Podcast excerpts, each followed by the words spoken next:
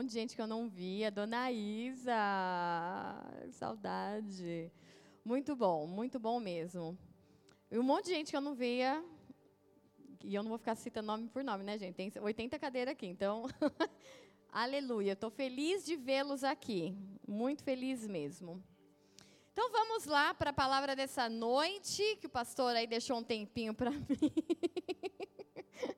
deixou uns minutinhos.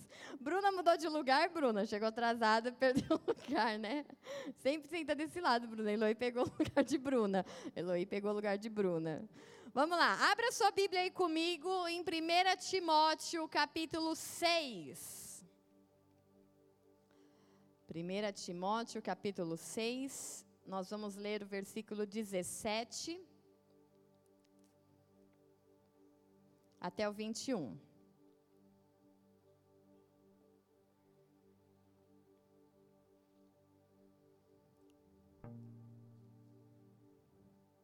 Eita. Vamos lá. Manda aos ricos deste mundo que não sejam altivos e nem ponham a esperança na incerteza das riquezas, mas em Deus, que abundantemente nos dá todas as coisas para delas nos alegrarmos. Que façam bem, enriqueçam em boas obras, repartam de boa mente e sejam comunicáveis. Que entesourem para si mesmos um bom fundamento para o futuro, para que possam se apoderar da vida eterna. Ó Timóteo, guarda o depósito que te foi confiado, tendo horror aos clamores vãos e profanos e as oposições da falsamente chamada ciência, a qual, professando alguns, se desviaram da fé. A graça seja contigo. Amém. Feche os seus olhos, tantos que estão aqui, tantos que estão nas suas casas. Vamos continuar na presença do Senhor, mas agora, até esse momento, era um momento em que você entregava algo para o Senhor. Mas esse, agora nós passamos para um momento da liturgia do culto onde o Senhor nos entrega a palavra, o Senhor nos ensina através da revelação da palavra. E se o teu coração não estiver nele, você não consegue receber aquilo que ele tem para você. Então, entrega esse momento ao Senhor, a tua mente, entrega a ele todas as suas preocupações, para que você possa desfrutar da mesa do Pai dessa noite. Senhor, em nome de Jesus, nós nos colocamos na tua presença, eu coloco a minha vida, essa palavra, Senhor, Coloco cada vida que se dispôs, que saiu da sua casa, que está aqui, Senhor, reunido como igreja, e cada um que está na sua casa, reunido como igreja, num só propósito, num só espírito, Senhor. Nos ministre, nos ensina nessa noite, trata dentro de nós, tira estruturas que não convêm e não provêm do reino dos céus. Tira estruturas da nossa mente, Tira, Senhor Deus, todo o bloqueio, toda a dureza do nosso coração, toda a dificuldade de entender a palavra, de entender a Bíblia. Eu te peço, Espírito Santo de Deus, nos ensina todas as coisas nessa noite. O Senhor tem liberdade neste lugar. Dá ordem aos teus anjos a respeito de cada família aqui representada, de cada um que tem assistido em sua casa e que tem feito da sua casa um, um lugar de adoração, uma igreja de Jesus Cristo. Vai ao encontro, Senhor, de cada uma delas com os teus anjos e vai ao encontro de cada necessidade, de cada anseio, de cada lágrima, de cada pedido de oração, Senhor. É isso que eu te peço nessa noite, em nome de Jesus. Vem ser conosco e recebe todo o louvor e toda a honra e todo o crédito dessa ministração, em nome de Jesus Cristo. Amém. Amém, queridos?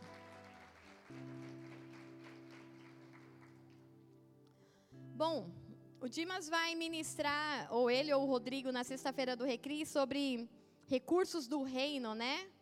Como que é o nome do livro? Segredos da economia do reino. E nós temos visto no mundo secular, ou no cotidiano, na vida profissional, pessoas de nome, pessoas muito famosas, usando e buscando na Bíblia conhecimento para a vida profissional, conhecimento para adquirir riquezas, para administrar riquezas. O mundo, o, o, por isso que a Bíblia fala, né? Os filhos das trevas às vezes são mais prudentes do que mais sábios do que os filhos da luz, porque eles viram na Bíblia princípios que geram prosperidade financeira. E muita gente que está na igreja não lê a Bíblia e aí não tem esse conhecimento. Mas é, outra bronca para um outro culto quando o pastor me convidar para pregar. Mas nós temos vivido um tempo de despertamento para cuidar e administrar das nossas finanças. Pastora, você vai falar aí de dinheiro hoje? De não, querido, calma, guarda o teu coração. Se ainda Deus não ministrou dízimo e oferta sobre você, para você, não, não vai ser eu hoje. Num outro culto eu falo sobre isso. Mas o Senhor veio despertar em nós nessa noite sobre tesouros. O que você tem colocado como tesouro? O que tem sido tesouro para você?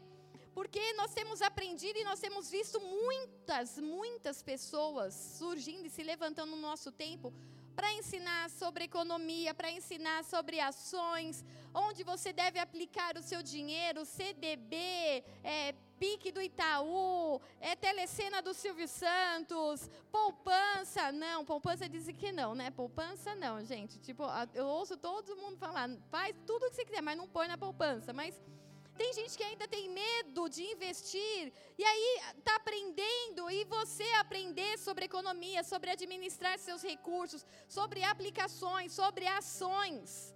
Eu lembro que bem no começo do ano a, a Melissa recebeu um dinheirinho, foi comprou ações. Estava se sentindo a rica da família. Aí veio a crise do Covid. Por isso que a Bíblia fala: não ponha tua certeza em algo que é incerto. Já pensou? Se, se, se, se, se fosse milhões, né, Mel? Ainda bem que era um dinheirinho. Mas está lá, aprendendo, está fazendo, fez cursinho para aprender sobre ações na bolsa, como investir. Isso tem problema? Não, não tem problema, querido. Você adquirir conhecimento não tem problema nenhum. E vou falar, você deveria buscar mesmo esse tipo de conhecimento, porque Deus muitas vezes nos dá semente, nos dá é, recursos. E aí a gente fala, meu, o que, que eu vou fazer com esse dinheiro? E nem sabe o que vai fazer. E aí gasta comprando roda de moto, ou roda de carro, ou som para não sei o quê. Aí me deixa doida. Aí a Rafael já tendo crises na câmera. E a Cris falando aleluia, glória a Deus lá de casa, né? Fala Deus. Eu já vejo a cena dela gritando, fala Deus. E rindo, oh, oh, oh pastora. Então, quando a gente tem um recurso, a gente tem que saber onde aplicar, onde depositar. Só que o problema, aí as pessoas falam, não, pastora, mas eu prefiro ter um pouquinho. Não, querido, a questão do dinheiro, quando a gente fala de dinheiro, existem muitas raízes malignas no nosso meio com relação a esse assunto. Por quê? Porque quando a pessoa tem dinheiro, ela acaba meio dando uma descambada. E o problema não é o dinheiro, o problema é como você vê o dinheiro na sua vida. O que é o dinheiro na sua vida? Então, primeiro, para eu entender esse texto aqui da carta de Paulo a Timóteo, onde ele dá um recado, manda um recado para os ricos desse mundo. Olha, vocês têm dinheiro, mas não é porque vocês têm dinheiro que vocês têm que ser nariz empinado. Então, se você está aí se preparando para administrar um valor da presença do Senhor que veio do céu, Deus já está falando: olha, antes que você receba, eu preciso te ensinar. Não dá para você ser um rico snob, altivo. E aí ele começa a ensinar algumas coisas nesse texto e a gente vai aprender um pouco sobre isso, sobre tesouros. Só que diante do tesouro, você precisa ter uma certeza. Diante do dinheiro, diante de recursos, você precisa primeiro saber quem é você. Depois você precisa saber quem é o dinheiro. E você depois precisa saber quem é Deus. Não nessa ordem cronológica, mas num sentido de, no, na totalidade, como um ciclo. Por quê? Porque se eu sei quem eu sou, eu sou dona do dinheiro e não o dinheiro é o meu dono. O dinheiro está para me servir e satisfazer e cuidar das coisas que eu administro e não o contrário. Eu preciso saber quem eu sou. Então, para eu saber quem eu sou, não é o que eu acho que eu sou. Porque achismo na nossa época cada um acha uma coisa, cada um dá opinião de uma coisa, cada um tem uma opinião diferente sobre diversas coisas.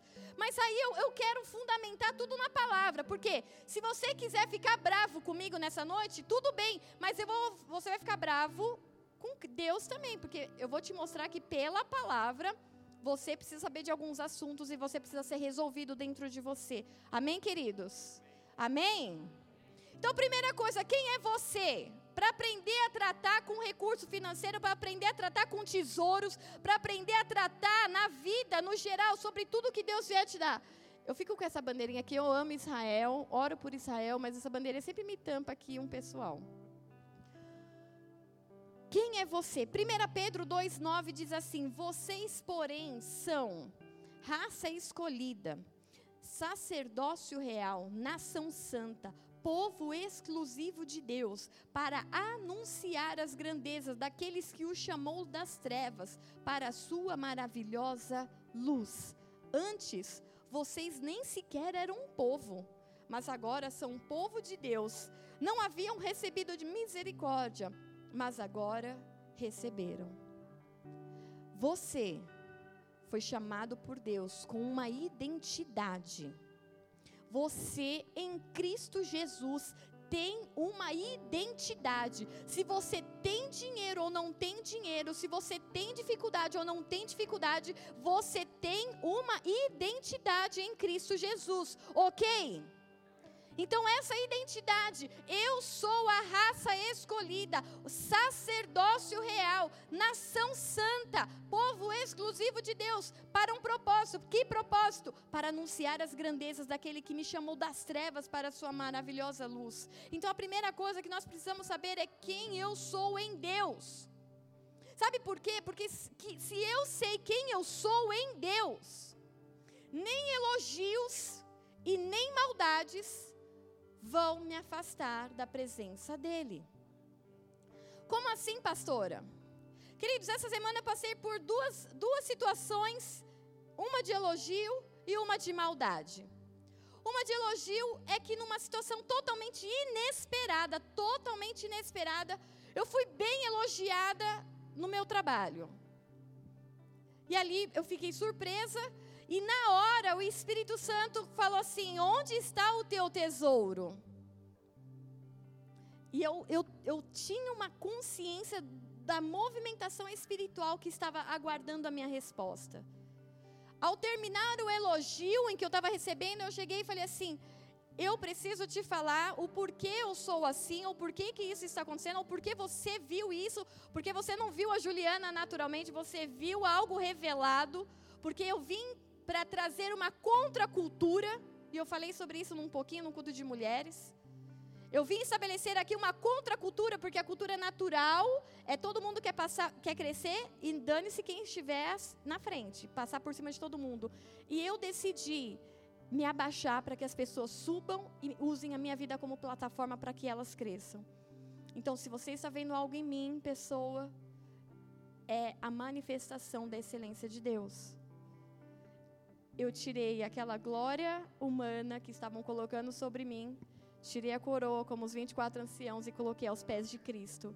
Se tem algo bom em mim, não é da Juliana, é de Cristo. E eu dei nome naquela reunião para aquela excelência. Essa excelência vem de Deus. E aí a pessoa falou assim: então você está manifestando muito bem esse Deus. Aleluia, glória a Deus. Saí dali com coração alegre, mas sem coroa porque eu decidi uma contracultura. A glória não é minha, a glória é de Deus. Passou um dia. A estratégia de Satanás não deu certo com o elogio, vamos tentar com a maldade. Uma pessoa amada minha chegou assim: Pastor, eu estou triste, estou não sei o quê. Eu amada, por que você está triste? Pastora, estão acabando com a sua raça aí fora. A pessoa está falando mal de você assim, assado, por fulano, por ciclano, por beltrano, por não sei quem. E aí eu falei assim, querida, tá acabando com a minha raça, mas eu sou raça eleita. Eu sou sacerdócio real, nação santa, povo adquirido para Deus. E aí eu falei assim, tudo bem, não tem problema, não, precisa, não se entristece, não chora por isso. Eu sei quem eu sou em Deus. Quando alguém me elogia, eu sei dos meus defeitos. E quando alguém quer acabar com a minha raça, eu sei quem eu sou em Deus e para Deus e o meu propósito. Então você precisa ter muito firme essa, essa sua identidade florescida, não estabelecida, firmada, fincada. Não importa se alguém um dia te põe lá em cima.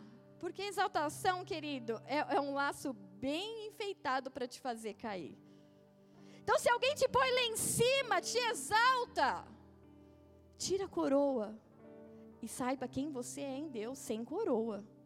Mas se alguém vem e te humilha e acaba com a tua raça, ou tenta acabar com a tua raça, tenta acabar com a tua reputação, lá embaixo, escrevendo o seu nome no lixo, você sabe onde você está, você está sentado acima nas regiões espirituais com o teu Cristo, com o teu Deus. Então, não é o que te levanta e nem o que te abate, é a tua identidade em Cristo. E essa tua identidade vai fazer com que você aprenda a lidar com todas as situações, as boas e as ruins. Ter dinheiro ou não ter, ter tesouro ou não ter, ter recursos ou não ter, passar por dificuldade ou passar por tempos de alegria. Por quê? Porque no tempo de alegria eu falo, eu me alegro em Deus. Mas porque Deus é a minha alegria. E no dia da tristeza eu choro, e eu choro na presença de Deus, porque eu sei que Ele continua comigo, independente da situação. Porque isso é questão de identidade.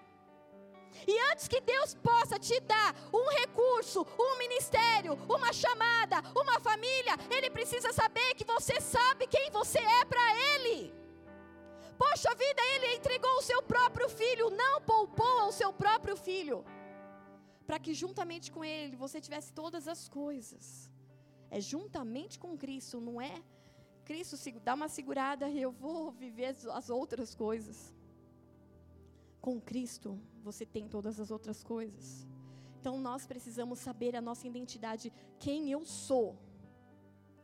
E o elogio ou a maldade não pode te abalar mais. Não pode te abalar mais. Se você está sentindo dores, porque falaram, porque fizeram, porque no seu trabalho, porque na sua família, porque. Querido, você está muito vivo, já era para a gente ter matado a nossa carne. Pastora, mas eu tenho emoções. Sim, eu sei, eu também tenho as minhas. E estou aprendendo a lidar com elas aos pés da cruz do Calvário. Ele morreu, eu morri. Ele ressuscitou, eu ressuscitei com ele para propósitos eternos. Acabou. Agora, quem sou eu? Eu sou raça eleita. Eu sei quem eu sou. Eu não, eu não tenho uma imagem de mim exagerada. E nem tenho uma imagem de mim de um lixo que não vale nada. Porque eu tenho o valor do sangue de um Deus precioso. Alguém pode falar, você não vale nada, você. Então, querido, é o que Satanás tem te revelado. Mas o que Cristo me revelou é que eu tenho o valor da vida dele. E se tivesse somente eu, na face da terra para ele salvar, ele viria, morreria e ressuscitaria. É essa convicção e essa identidade que você tem que ter viva no teu coração. Se fosse só por mim, Jesus viria. Se fosse só pelos meus pecados, ele se entregaria. E em Romanos 12, 3 diz assim: Porquanto pela graça que me foi concedida, exorto a cada um de vocês que não se considere a si mesmo além do que convém nem mais, nem menos. Anda na medida que Deus te deu. Anda com contentamento que Deus te deu, com a alegria do que Deus te deu. Tem casa, aleluia. Paga aluguel, aleluia, tá pagando. Tem carro, aleluia, tá andando de ônibus, aleluia. Tem perna, tem dinheiro para passagem. Anda em contentamento. Mas ao contrário, tem uma autoimagem equilibrada, de acordo com a medida da fé que Deus lhe proporcionou. Deus te deu uma medida de fé, anda nela. Não queira ser mais e nem menos. Anda no, na medida do equilíbrio, na medida que Deus te deu. A outra coisa, pronto, sei quem eu sou. Tenho dinheiro, estou bem. Não tenho dinheiro, estou bem, porque eu tenho uma identidade, eu sei quem eu sou em Cristo, amém? Quem vocês são em Cristo? Raça eleita, sacerdócio real, nação santa, povo exclusivo de Deus. Agora, quem é o dinheiro para mim? Quem é o dinheiro. Mateus 6, versículo 23 e 24.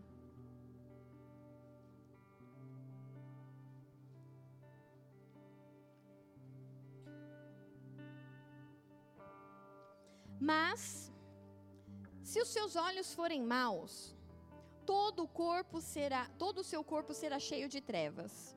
Portanto, se a luz que está dentro de você são trevas, que tremendas trevas são.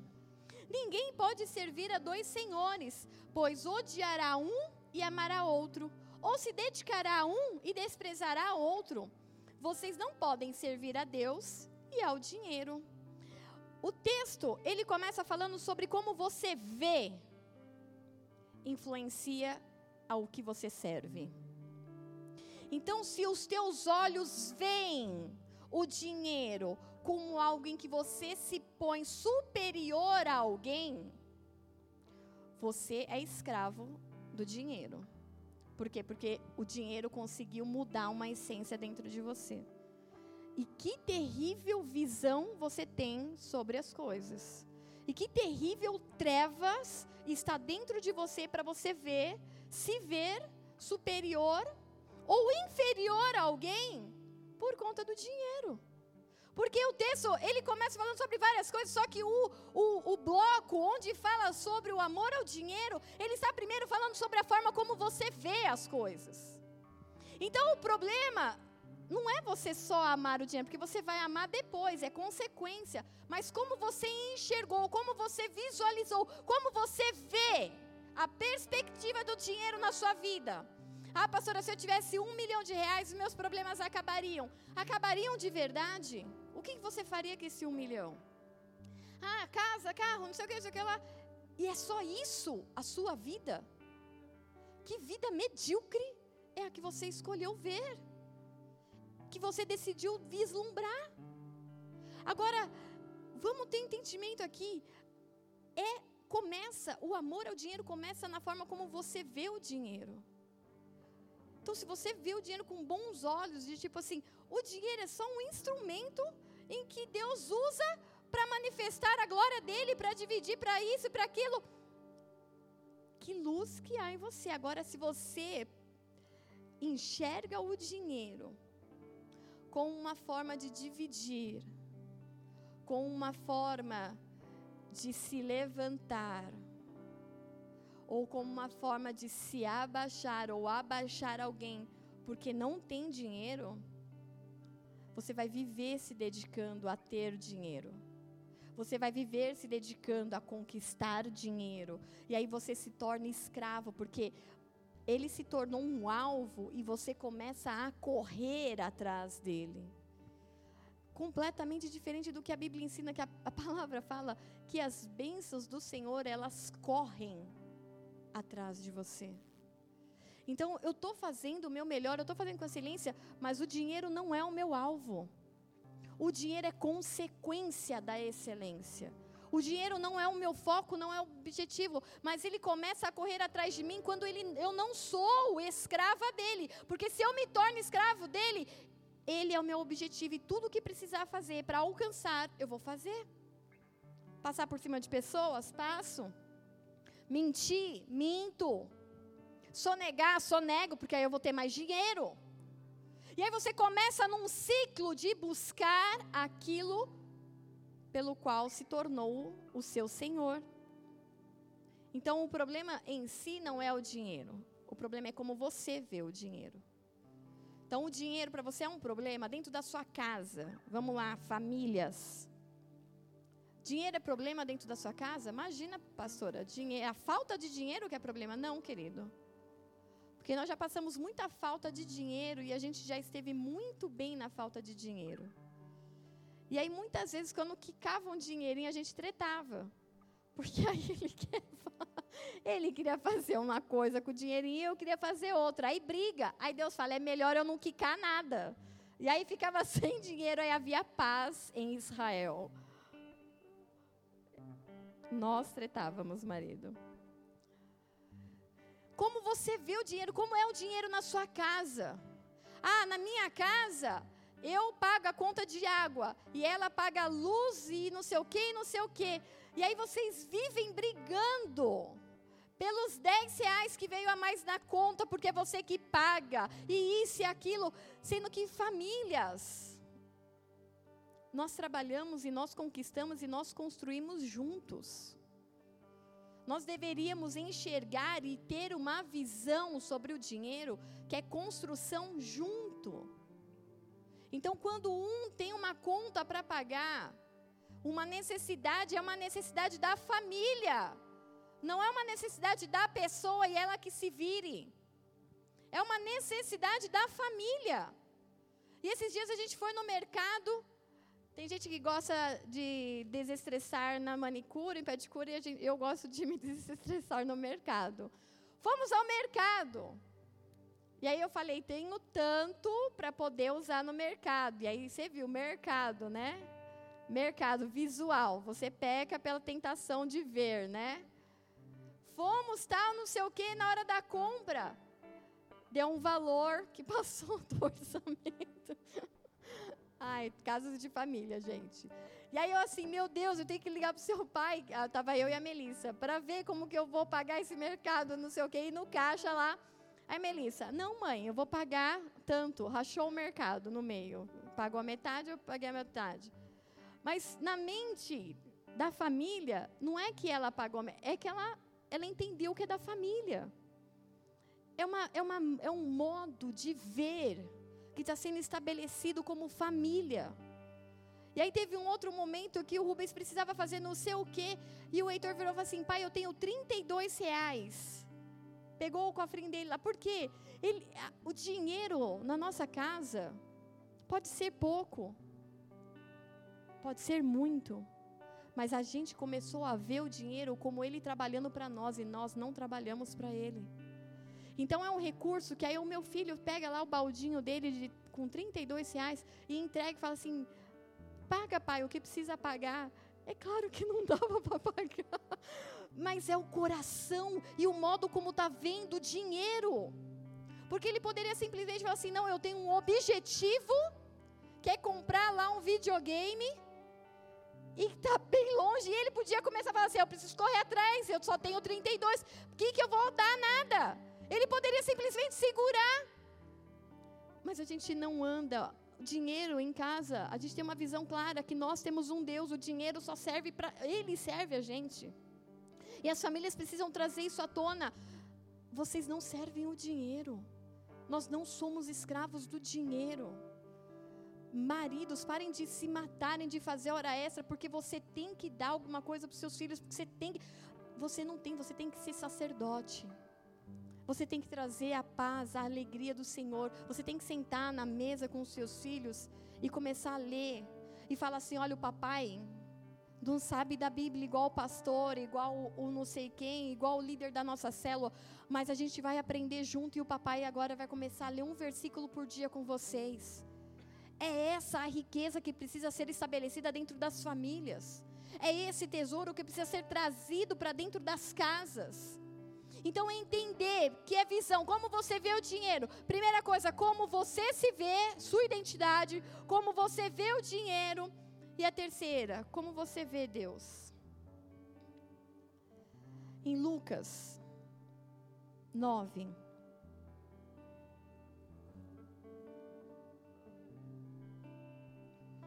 versículo 20 diz assim: E vocês, o que dizem? Jesus perguntando para os discípulos. Perguntou: Quem vocês dizem que eu sou? Pedro respondeu: O Cristo de Deus. E depois a gente vê ali que não foi Pedro, mas foi o próprio Senhor que revelou Deus para Pedro, revelou quem Jesus era para Pedro. E é justamente isso que nós precisamos entender: quem é Deus.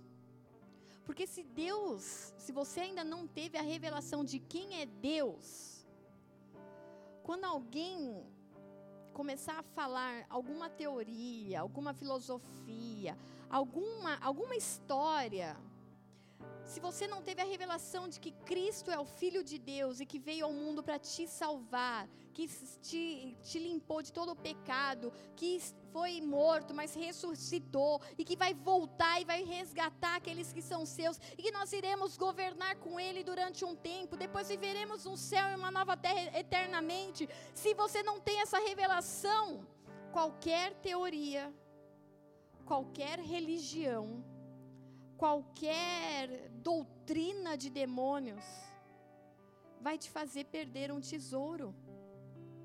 Vai te fazer perder o tesouro da vida eterna. Então você precisa ter a revelação. Pedro teve a revelação de Deus de quem era Cristo. E você precisa ter essa revelação. Você não pode andar porque a pastora falou. Eu vou entregar o dízimo porque a pastora falou que tem que dar. Não, querido.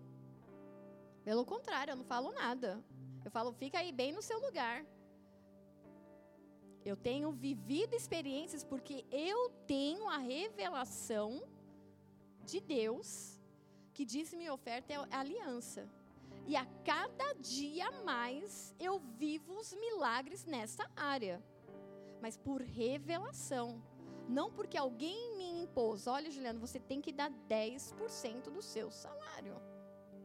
Não foi me imposto. A gente não tem aqui aquele mural de membros e que a gente marca com bolinha quem dizimou e quem não dizimou. A gente nem sabe quem é dizimista e quem é ofertante. Por quê? Porque isso é uma revelação que você tem que buscar de Deus. Então, quem é Deus para você? Quem é o Senhor? Pedro sabia por revelação quem era Cristo. E você sabe quem é Deus. Você já teve momentos de só você e Ele. E você receber aquela palavra e você receber aquilo no teu coração e Ele te direcionar e Ele se apresentar a você. Nada, nada pode tirar essa revelação do teu coração depois de recebida. Você pode passar por situações muito difíceis, mas você sabe quem é Cristo para você. Você já o teve revelado. Você já passou por experiências. Pastor, eu não passei ainda por experiências sobrenaturais com Ele. Peça. Peça. E eu vou pedir mais. Não peça só experiências sobrenaturais com Cristo. Peça experiências sobrenaturais com o mundo espiritual e com demônios. Ai, pastor, aí não, é melhor não, deixa eu ficar só com as coisas do céu. Nós temos uma autoridade espiritual sobre demônios. Por nós, não. Através do nome de Jesus Cristo. E muitos talvez não se desviem no futuro se passarem por experiências mais profundas, vamos dizer assim, mais estranhas Peça para Deus, fala, Deus, eu quero viver experiências sobrenaturais. O texto que a gente começou abrindo o culto, 1 Timóteo 6, a partir do 17, manda aos ricos desse mundo que não sejam altivos, nem ponham a sua confiança, a sua esperança na incerteza da riqueza, porque hoje se é rico, amanhã não se sabe mas em Deus. Por quê? Porque Deus é o mesmo ontem, hoje e eternamente, Ele não muda. Que abundantemente nos dá todas as coisas para delas nos alegrarmos. Que façam bem, que enriqueçam em boas obras, repartam de boa mente. Sabe qual a palavra que foi usada aqui no grego? Ela quer dizer repartam de boa mente, quer dizer seja generoso. E essa palavra generoso quer dizer livre para dar. A pessoa, ela só consegue entregar algo, abençoar alguém, presentear alguém, honrar alguém, se ela for livre para isso. Livre de quem? De mamon, porque se ela tem um Deus, dinheiro, ela não é livre, ela é escrava, porque ela tem um Senhor. Agora, se eu sou livre em Cristo, eu sou generoso, então eu sou livre para dar. Então eu dou e eu abençoo, eu entrego, eu multiplico aquilo que Deus tem me dado. Sem medo de ficar sem. Porque eu sei que aquele que deu é poderoso para repor e para transbordar e fazer vir mais. Então, você ser generoso é você ser livre de cadeias que a, te aprisionam e falam: se você der, vai faltar. Se você honrar, vai faltar. Se você levantar o outro, ele vai tomar o teu lugar. Se você falar isso, eles vão levantar o outro e você que está fazendo mesmo, ninguém vai saber. Sejamos livres nessa noite. Sejamos livres em Cristo Jesus, sabendo quem nós somos, o que é o dinheiro e quem é Deus. E o texto continua falando que entesourem para si mesmos um bom fundamento para o futuro para que possam se apoderar da vida eterna. Armazenar, esse entesourem, quer dizer armazenar em abundância para uso futuro. Então é juntar. Ajuntar tesouros, entesourar é ajuntar tesouros, coisas de valor. Só que aí, essa questão de coisas de valor é igual àquela questão do óbvio. O que é óbvio para mim não é óbvio para o outro. O que é coisas de valor para mim pode não ser coisas de valor para o outro. Então a palavra continua: entesourem para si coisas de valor, guardem, ajuntem coisas de valor. Um bom fundamento. Então ele está falando: olha, coisas de valor é esse bom fundamento. E o que é bom? usando, traduzindo a palavra lá do grego, bom, kalos, que quer dizer bonito, gracioso, excelente, bem formado, excelente em sua natureza e característica, e por essa razão, bem preparado para os seus objetivos. Genuíno, aprovado, moralmente bom, que confere honra e que afeta a mente de forma prazerosa. Então, olha aqui Paulo falando para Timóteo numa carta.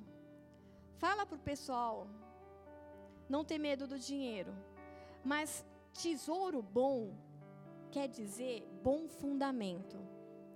Você guardar coisas boas, coisas de valor, é guardar bom fundamento. E bom quer dizer excelente. Bom quer dizer coisa bem formada. Bom quer dizer coisa que está tão ajustada que vai cumprir o propósito. Bom é aquele que confere honra. Bom é ter a mente transformada de uma forma que dê prazer. E o fundamento, a palavra fundamento, usado é teme, temelios, que quer dizer bases, princípios básicos, e olha que incrível, sistema de verdades.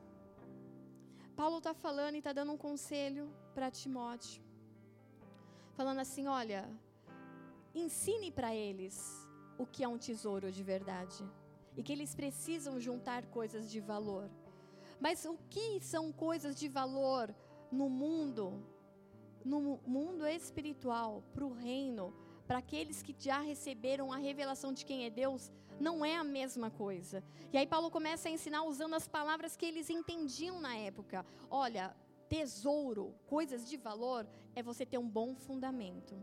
É você ter uma plataforma, um sistema de verdades. Não importa se alguém subir você com coisas que você nem é.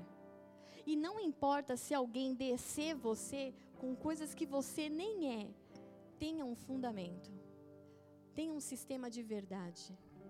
Ande em equilíbrio. Você precisa saber quem você é. Você precisa saber o que, que é o dinheiro na tua mão. E você precisa saber quem é Deus na tua vida. Tenha um sistema, um fundamento equilibrado, princípios básicos, um princípio genuíno, um sistema de verdade que é excelente. Então você foi chamado para fazer algo, não importa aonde. Mostre para as pessoas que você tem princípios de verdades, que você anda por verdades, você faz excelente por verdades, que você é bom, você é excelente, você tem cumprido o propósito, não porque em você há habilidades ou qualidades, ou que você é o tesouro da mamãe, é o Kiko, né? Não, ai, o Kiko, o tesouro da mamãe, não. A palavra não está falando sobre você em si, está falando sobre uma habilidade que Deus está estabelecendo sobre nós. Olha, ajuntem coisas de valor. Mas essas coisas de valor, elas precisam ser baseadas, ter os seus princípios em um sistema de verdades. Construa sobre verdade. O que falarem de você, quando Cristo vier, Ele é o caminho, Ele é a verdade e Ele é a vida. Quando Cristo vier, todas essas palavras, todas as situações, elas vão confrontar e vão se bater diante de Cristo. E se elas não forem verdades, elas vão cair. Você não precisa se enraivecer, você não precisa buscar justiça própria. Você anda por um sistema de verdades. Você anda por princípio, você anda de forma genuína, você anda de forma aprovada, moralmente boa. É essa a tua conduta, é esse o teu tesouro. Ah, pastor, eu não posso ter ações da bolsa? Pode.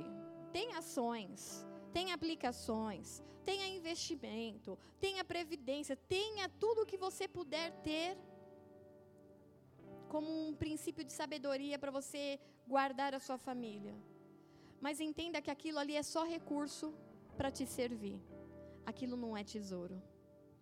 Tesouro é o que você está estabelecendo na tua casa. Tesouros são as verdades que você está estabelecendo, você está estabelecendo como o teu caráter. Porque caráter é caracter, é marca. Como você está permitindo ser marcado? É aquilo que você vai transferir. Você tem as marcas e você transfere as marcas que você tem. Como um carimbo. Recebeu uma marca e onde ele carimba, ele transfere aquela marca. Quais as marcas de valor que você tem transferido e você tem marcado as pessoas que passam pela sua vida. Quando tem uma primeira situação, a menor possível, você faz um cambalacho. Caráter de maldade. Caráter ruim. Caráter que não vem do céu. Que não é genuíno, que não é aprovado, que não é excelente e que não vai estar adaptado para cumprir o objetivo. Então nós temos um fundamento, e esse fundamento, ele sim que é precioso, ele é o nosso tesouro. Andar conforme Cristo. E aí a palavra continua falando um bom calos, que é excelente, fundamento, teleios, que é sistema de verdades, futuro. O que, que é futuro? Paulo usou a palavra melo. E a palavra melo quer dizer estar prestes a, estar a ponto de fazer e ter em mente. Nós somos uma, uma geração bem, como diz, bem doutrinada às coisas rápidas e a gente não consegue visualizar aquelas coisas que o mercado financeiro diz, investimentos a curto, médio e longo prazo. Tudo para nós é longo prazo. Se alguém, se o gerente do seu banco, você vai lá e fala, eu quero investir agora 100 reais por mês. Aí o gerente fala assim, mas a médio ou longo prazo? Aí você fala assim, não, mas eu quero ter opção de resgatar qualquer hora. É ou não é? Porque, ah, mas é só 100 reais. Ah, mas eu, olha, eu quero uma opção que eu resgate qualquer hora. Então é curto prazo. Por quê? Porque você não sabe pensar daqui a 2, 5, 10 anos. Porque a nossa mente é imediatista. E pensar daqui a 2, 5, 10 anos, você fala assim: meu, está muito longe. Mas não está longe. O futuro que Paulo usa aqui é estar prestes a. É tipo assim, é daqui a pouco. Então você tem que ter um bom fundamento para agora, assim, para daqui a pouco. O futuro é daqui a um segundo. Então essa mentalidade que um ano, dois anos é longo, médio prazo, não é médio prazo. É bem curto prazo. O mercado usa de 2 a 5 como médio prazo, mas pela realidade bíblica não é. 10 anos, longo prazo. 10 anos não é longo prazo. É aqui, ó. É estar prestes a fazer algo. Está chegando. Então, o que o Espírito começou a me ensinar é: vocês estão procrastinando aquilo que precisa ser feito hoje, pensando que vocês já têm tesouro suficiente. Vocês já são bons o suficiente, vocês já isso o suficiente. E não, queridos. Daqui a cinco anos, eu vou tratar dessa data, cinco anos. Como você quer estar? Pastor, isso é muito coisa de RH. O que é você daqui a cinco anos? Muito. Como você se vê daqui a cinco anos? Aí a pessoa fala: Meu, cinco anos. Cinco anos está prestes a acontecer. É isso que Paulo está falando. O futuro está aqui, ó. Está perto.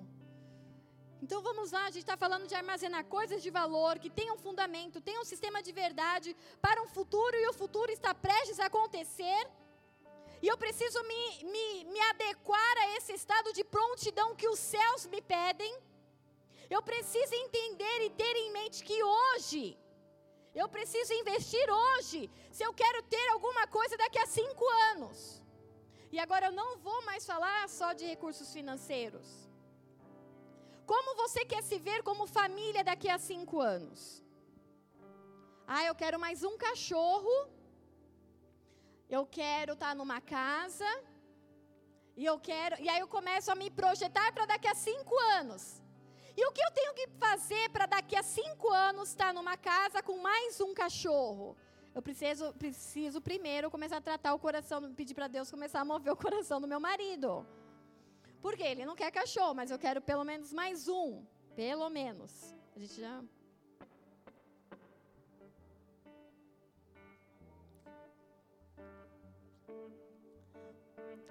Eu quero que vocês entendam e venham comigo aqui. O que você vai querer daqui a cinco anos, você precisa começar hoje. É hoje, não é amanhã. Não é daqui a uma semana, não é daqui a um mês. Pastor, eu, eu quero tanto um diploma. Eu quero tanto ter uma profissão. Então, começa hoje. Não é daqui a cinco anos você falar, poxa, não, daqui a cinco anos já é para você estar tá pegando o diploma. Daqui a cinco anos já é para você estar tá lá subindo, com, pegando o, o, o canudo, jogando o negocinho para cima, lá o chapeuzinho para cima. Daqui a cinco anos é para você estar tá concluindo. Então, o que você quer hoje? Você, o que você quer daqui a cinco anos? Que é um futuro que está aqui, ó, para acontecer. Você precisa começar a plantar hoje. Você começa, precisa estabelecer o fundamento hoje. Você precisa estabelecer as verdades hoje. Você precisa estabelecer a excelência hoje. E eu sei, a gente está acostumado a procrastinar. Brasileiro deixa tudo para a última hora. Haja vista as filas eleitorais todos os anos. A pessoa tem um ano inteiro para ir, mas que dia que ela vai? Quando fala assim, vai encerrar semana que vem, duas horas da tarde. Semana, ela não vai hoje, porque semana que vem ela vai. Ela vai semana que vem às duas horas da tarde. Brasileiro, ele tem uma mania de deixar para depois. E depois de um ano bagunçado, que a gente não teve controle de nada, como 2020, e aqueles que resolveram planejar, falaram: Meu, tudo que eu planejei não deu certo, aí você fala: Desisto. Não, querido, não é para desistir de planejamento. Porque Deus é um Deus que planeja. Ele fala: Eu bem sei os planos que eu tenho para vocês. Ele é o nosso padrão. Então, se o próprio Deus que não precisa planejar, porque Ele tem tudo nas suas mãos, Ele está me ensinando um padrão. Ele não precisa de agenda, gente. Deus não precisa de lembrete. Deus não precisa de post-it no computador falando fazer tal coisa dia tal, porque senão vai dar problema. Deus ele não precisa, ele tem todas as coisas na mente dele, no comando dele, no pensamento dele, ele faz tudo sozinho. Então por que, que ele fala, olha, eu que sei os planos para vocês? Mas Deus precisa de planos? Deus ele não precisa de planos, mas ele estabelece um, um padrão. Eu, pai, planejo, vocês filhos, planejem. Está na hora de nós começarmos a planejar os nossos próximos 2, 3, 5, 10, 15 anos. Ah, eu vou planejar e vou esperar. Não, você vai começar a procurar, a juntar os tesouros agora. O que eu preciso? Então, daqui a cinco anos, onde você quer estar? É numa casa nova? O que, que você precisa fazer para estar nessa casa nova? Daqui a cinco anos eu quero estar casado, com filho. Em nome de Jesus, tem que fazer agora. Planejamento, tem que parar de gastar, tem que comprar um apartamento. Porque eu brigo com ele. Dona Isa deixa, não deixa? E brigo com os solteiros que ficam gastando dinheiro com banda de bombagem. Ao invés de ir lá e comprar um apartamentinho da MRV e ir pagando, e na hora que for, ah, tá na hora de casar. Tá aqui, tem casa, tem carro, tá tudo, tá. Eu me planejei para isso. Mas aí começa e deixa, não, não veio a varoa ainda. Não veio o varão, aí fica aí. Aí vai ficando gordo, Vai ficando, né, juntando carros, motos, aviões, helicóptero e não tem casa. Quero casar. Nossa, mas nem tenho, daqui a cinco anos quero estar casado. Mas nem tenho varão, tudo bem, não tem problema. Começa a planejar com Deus. Deus, daqui a cinco anos eu quero estar com uma família. O que, que eu preciso? E aí você pensa que é só casa, eu brigo com eles mesmo. Eles, não, eles nem ligam mais. E é para ligar. Isso que é o pior. Não era, é, nem liga mais, mas é para ligar. Porque as pessoas só pensam no dinheiro. Ah, tem, é dinheiro, família é caro, é caro. Então o que, que eu tenho para fazer para daqui a cinco anos ter a minha família e poder suprir minha família? Vamos estudar. Vamos fazer curso, vamos nos profissionalizar. Vamos fazer algo hoje. Não é daqui a cinco anos. Ah, eu queria ter uma família daqui a cinco anos. Aí daqui a cinco anos eu penso, não. Eu tenho que pensar hoje. O que, onde eu vou estar daqui a cinco anos? O que, que Deus vai me pôr para fazer daqui a cinco anos? Eu preciso me preparar hoje, juntar os meus tesouros e os meus valores hoje. Porque daqui a cinco anos é para concretizar, não é para planejar mais. Planejar é hoje. Então, você tem estrutura emocional para casar? Não, pastor, eu odeio que apertem a pasta de dente no meio. Então, você vai ter que aprender que talvez a pessoa vai esmagar a pasta de dente no meio, vai deixar sem tampa, vai deixar a toalha molhada na cama, vai deixar, vai deixar respingo de xixi no vaso, vai deixar a tampa levantada, vai, tipo os desabafos, né? Você começa a olhar para outro lado. é isso, é casamento. Vai ter roupa para lavar, vai ter roupa para tirar do varal, vai ter roupa de tirar do varal e passar. E depois de passar delas não vão sozinhas para o guarda-roupa. Ai, tá doida para casar, mas não quer, não pensa, não se planeja, não, não nem, nem se prepara emocionalmente para isso. Para lidar com uma pessoa diferente de você. Porque você casando, você vai encontrar, Deus vai permitir alguém bem diferente de você. E como que vai ser você casada daqui a cinco anos? Nossa, eu vou ficar louca então. Por isso você precisa se preparar hoje. Você precisa treinar hoje. Então, você solteira, você tem que passar roupa hoje para sua mãe, sim. Você tem que treinar, pregar os botões lá na, da roupa que caiu, sim. Tá todas as camisas da família inteira sem botão, faltando isso, faltando. É hora de você treinar. Você que é solteiro, menino, tá na hora de você treinar, pagar conta dentro de casa para seus pais. Porque quando você casar e tiver pagar dentro de casa, na sua casa, já vai estar tá treinado, você já passou pelo treino. Treino bom. Como que o pessoal fala no Gil? Treino bom. É, é melhor treino bom, como que é depois a luta, não sei o quê. Tem umas frases aí, de, tipo essas motivacionais. Hã? Ah, o Dimas também não sabe. Né? A gente não vinha no tio. Isso, pastor. Não, mas é com jiu-jitsu. Eu vejo o pessoal do Gil. Como que é a frase? Eu te amo. Ele não quer que eu caguete as coisas de casado. A frase é o seguinte. É, como é que eu falei mesmo? É isso aí. Melhor tre... Melhor... Ai, Melhor sofrer treinando do que sangrar em campo. Isso, muito bom. Aplauda para ele. Aplausos para ele. Então a gente tem que treinar agora. Ai, eu casei, não sei o que, quero ser mãe. A primeira coisa, eu quero ser mãe, quero ser pai. Ah, não sei o que, a gente já está vendo, planejando, esperando, vendo o quarto, vendo o nome. Querido, sabe o que você tinha que fazer primeiro antes de ser pai e mãe? Ser tio do Ministério Infantil. Você tinha que ser tio do Ministério Infantil. Ah, mas eu não tenho paciência com criança. E vai ser pai como? Vai ser mãe como? Ah, mas é meu. Ah, o, ah, só porque é seu não vai ser chato. Não vai chorar, não vai fazer cocô fedido, não. Então você tinha que se preparar hoje para daqui a cinco anos. Quando vier, tá treinado, tá fácil, tá chuchu, beleza. Essa foi muito Sérgio Malandro, né? O que você quer? Como você se vê daqui a cinco anos? Ah, eu quando chegar lá eu faço. Ah, quando chegar lá. Não, você vai só empurrar com a barriga. Você não vai estar pronto, você não vai estar preparado. E Deus quer que você tenha planos. Outro dia eu fiz um story sobre separação e foram muitas as pessoas, muitos os comentários que as pessoas respondiam aquele story. Que eu falei, compartilhei um pouco sobre separação. Eu ia fazer um, um, uma live, não consegui por conta de trabalho da faculdade. E aí muitas pessoas respondiam: Ah, eu creio em restauração, pastora.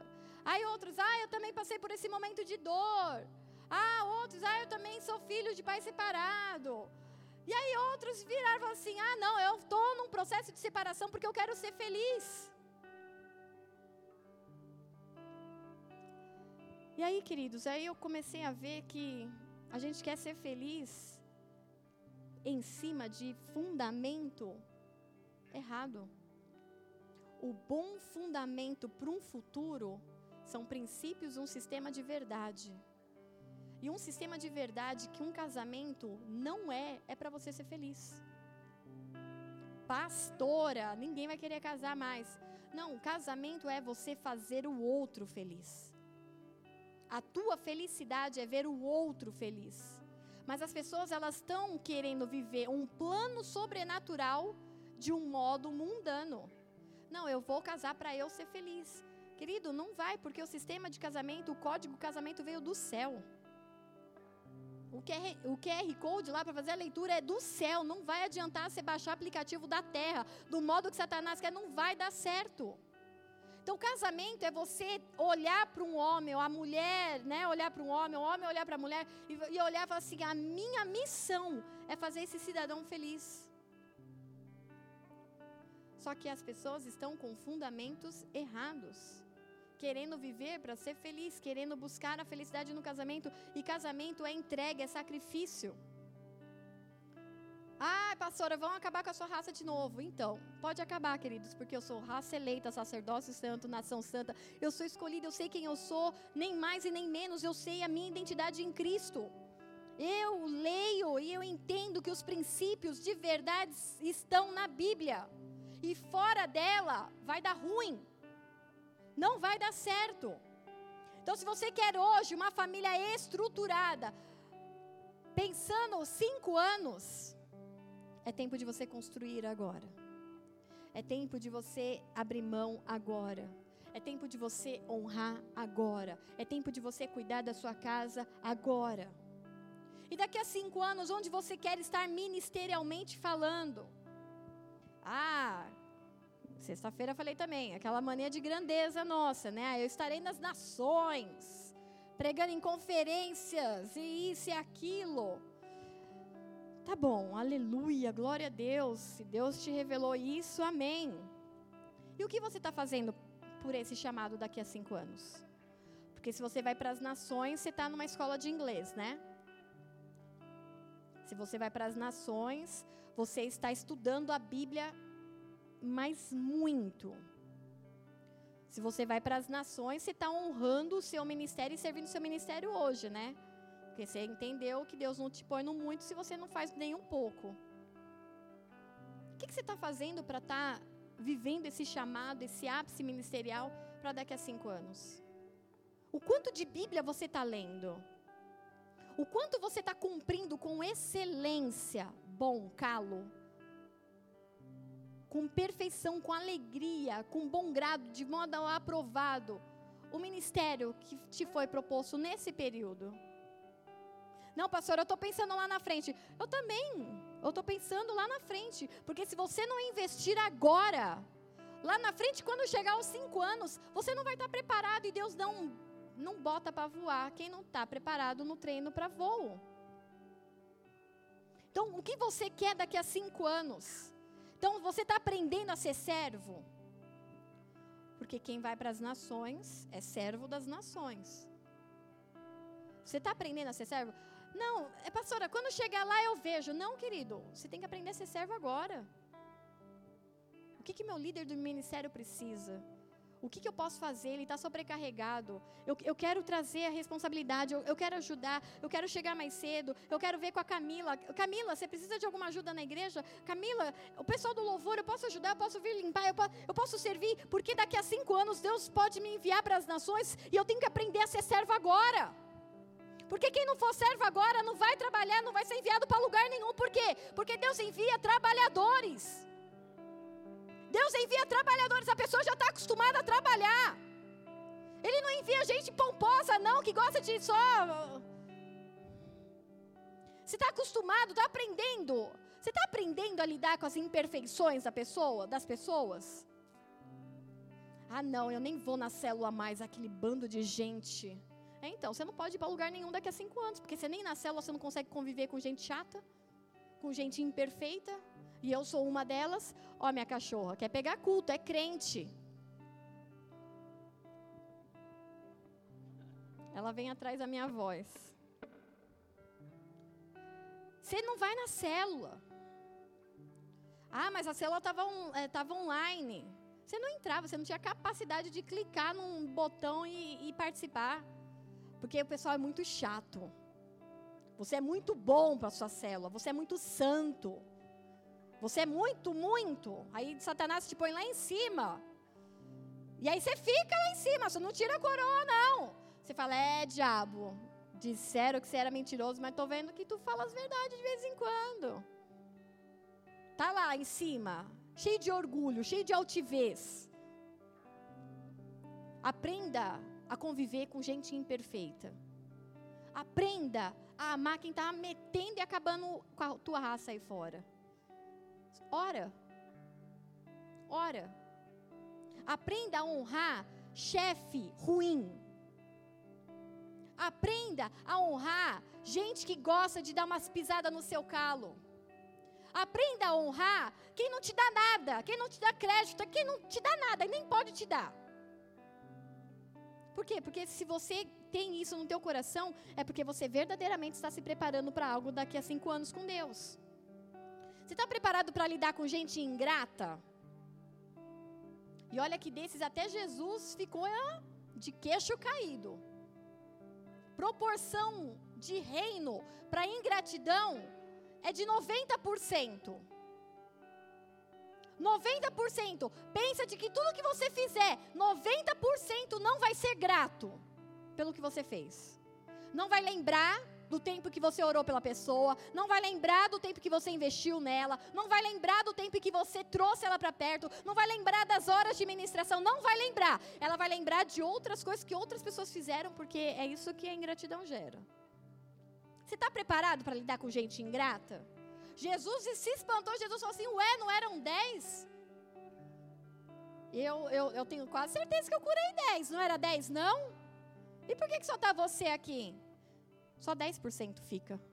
Só 10% agradece. Só 10% permanece. Só 10% volta.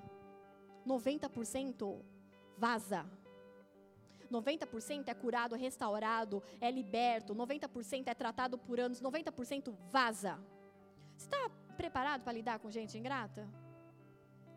Que você ensina as coisas e aí sai e fala: nunca me fez nada. Você está preparado para lidar com isso? Se você realmente estiver com o teu coração preparado, aí sim você pode falar: eu estou me treinando, estou me discipulando para daqui a cinco anos, ministerialmente, Deus fazer alguma coisa na minha vida.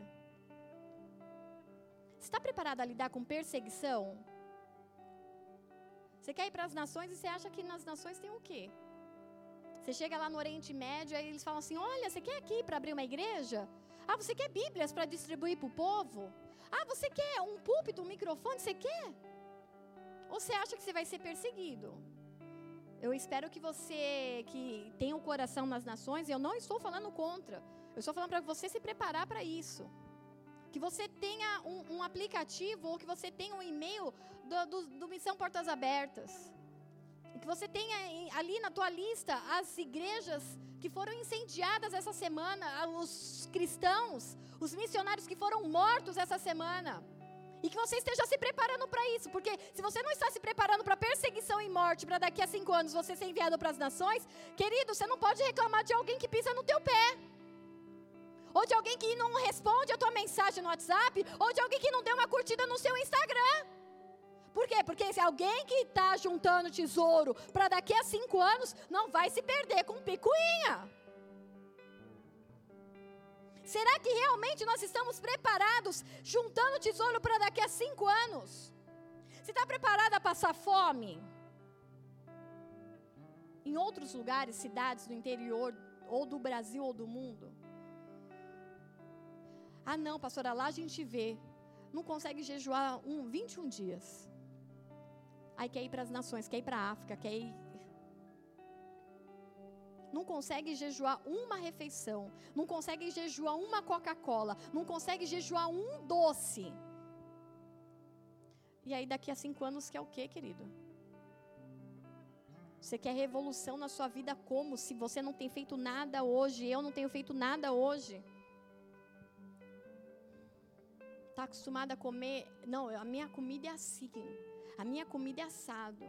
Sabe que Deus tem me tratado nisso? Aí eu já não entendo o propósito. Mas eu tô, tô aqui aprendendo e, e sendo treinada. Porque vocês todos sabem que a gente não gosta de coentro. E a gente vive brincando e falando: Meu, não põe coentro, não põe coentro, não sei o quê.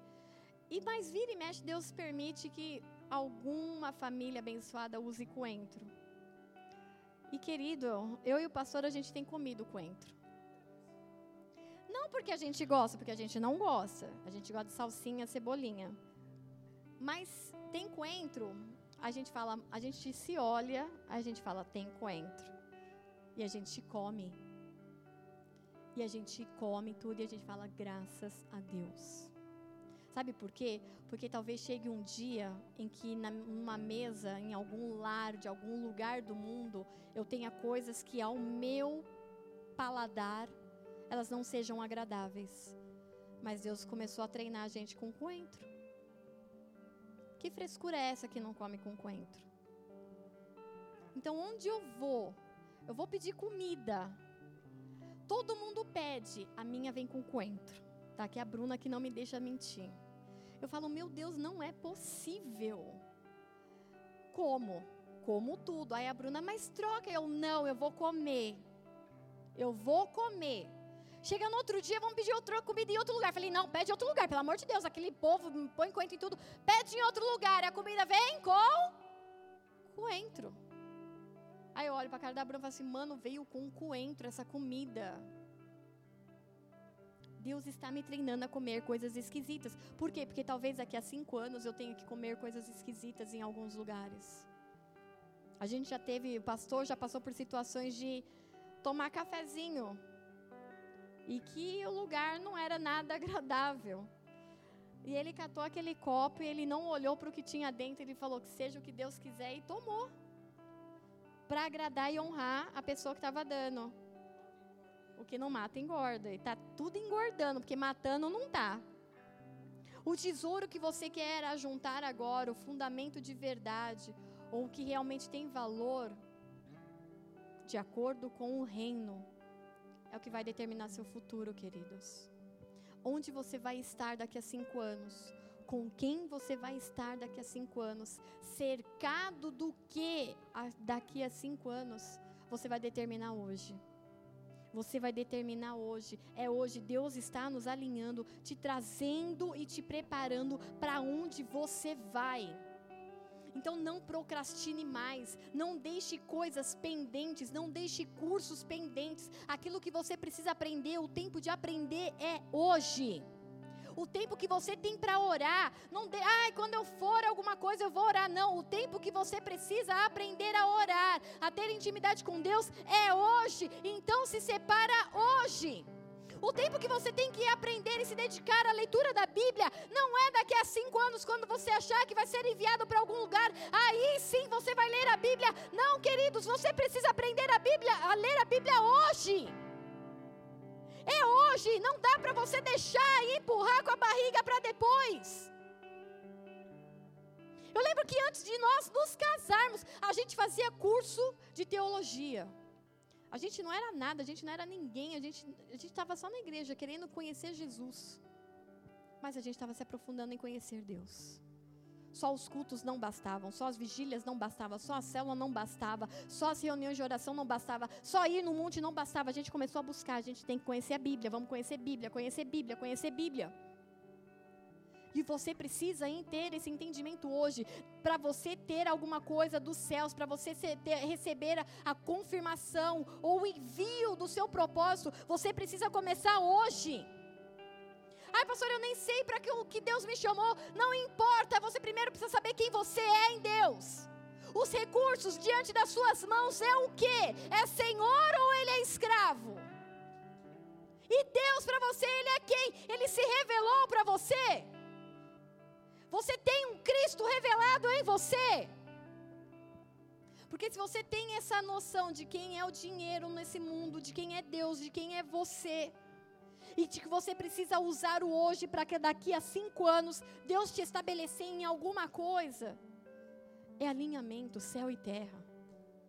É alinhamento de propósito, é alinhamento. Ah, mas eu tenho dúvida quanto a isso, quanto aquilo. Querido, senta diante de Deus e fala assim: Deus, eu quero os teus planos me ensina a planejar. Me ensina a, a, a andar de acordo com a sua agenda. Não procrastine mais. Provérbios 31, 25, onde fala da mulher virtuosa. A mulher que faz muitas coisas, aí a, Bíblia fala: a força e a honra são o seu vestido, e se alegrará com o dia futuro. Força e honra, é esforço, é trabalho e aí vem o futuro que está aqui, ó, para acontecer, ela se alegra. É trabalho, é esforço. Se é tempo de você aprender, senta e vai aprender. Ah, é tempo de você ensinar, se levanta e vai ensinar. Ah, é tempo de dar. Seja generoso, livre para poder dar. Se é tempo de se preparar, então começa a semear para quando chegar o tempo que o Senhor determinou para você, você tem frutos para colher. Romanos 12, versículo 4 a 8 diz assim: Assim como cada um de nós tem um corpo com muitos membros, e esses membros não exercem todos a mesma função, assim também Cristo em nós, que somos muitos, formamos um corpo, e cada membro está ligado a todos os outros. Temos diferentes dons, de acordo com a graça que nos foi dada. Se alguém tem o dom de profetizar, use-o na proporção da sua fé. Se alguém tem um dom de servir, sirva. Se é ensinar, ensine. Se é dar ânimo, que assim faça. Se é contribuir, se você entendeu que Deus te deu recursos e os recursos trabalham para você e não você para os recursos, então contribua generosamente. E se é exercer liderança, que exerça com zelo. Se é mostrar misericórdia, que o faça com alegria. O que você fizer hoje, o que você abrir mão hoje, o que você plantar hoje, é o que você vai colher nesse futuro. É o que está batendo na sua porta.